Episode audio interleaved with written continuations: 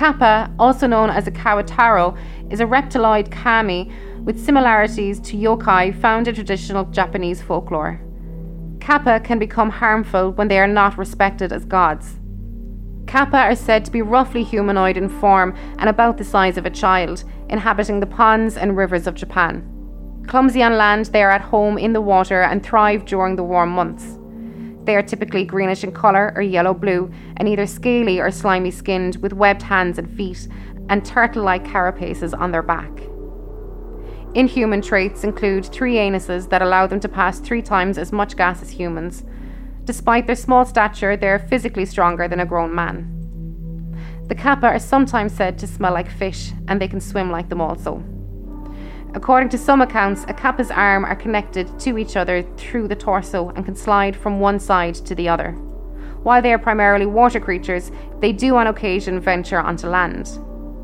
When they do, the dish on their head can be covered with a metal cap for protection. Kappa are usually seen as kami of the water.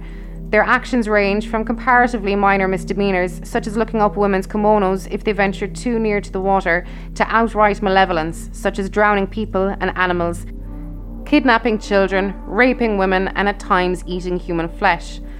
Though sometimes menacing, they may also behave amicably towards humans. While younger kappa are frequently found in family groups, adult kappa live solitary lives. However, it is common for kappa to befriend other yokai and sometimes even people.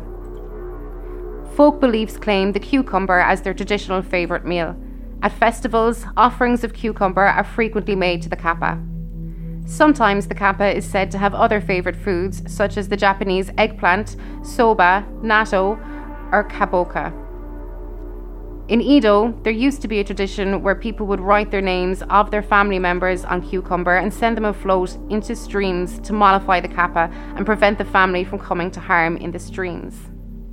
In some regions, it was customary to eat cucumbers before swimming as protection, but in others, it was believed that this act would guarantee an attack. A cucumber filled sushi roll is known as a kappa maki. As water monsters, kappa have been blamed for drownings and are often said to try to lure people into water and pull them in with their great skill at wrestling. They are sometimes said to take their victims for the purpose of drinking their blood, eating their livers, or gaining power by taking the Shirikodama, a mythical ball said to contain the soul, which is located inside the anus.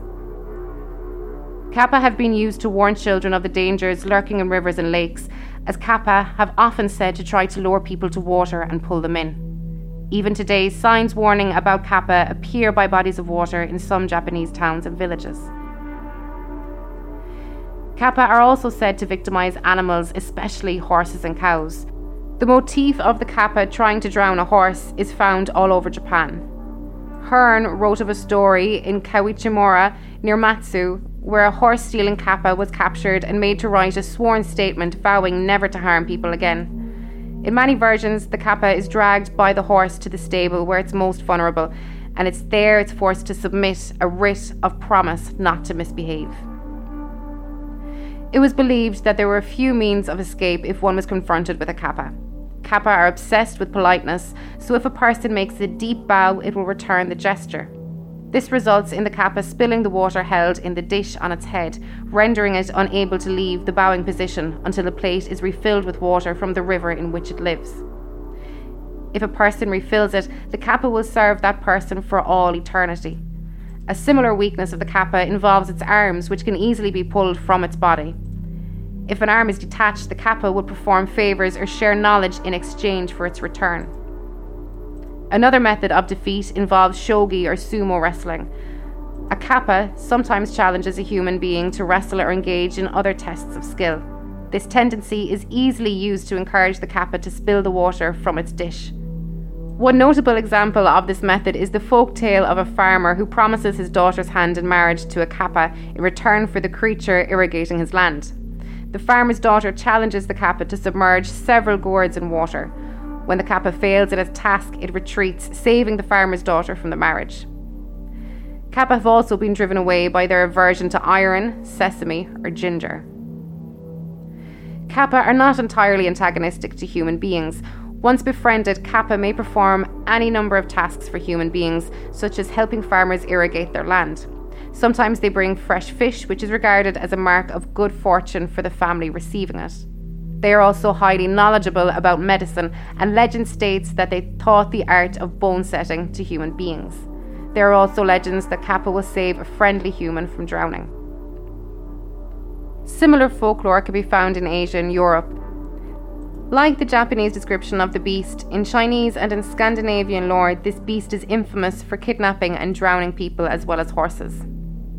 The Siyokoy of the Philippine Islands is also known for kidnapping children by the water's edge.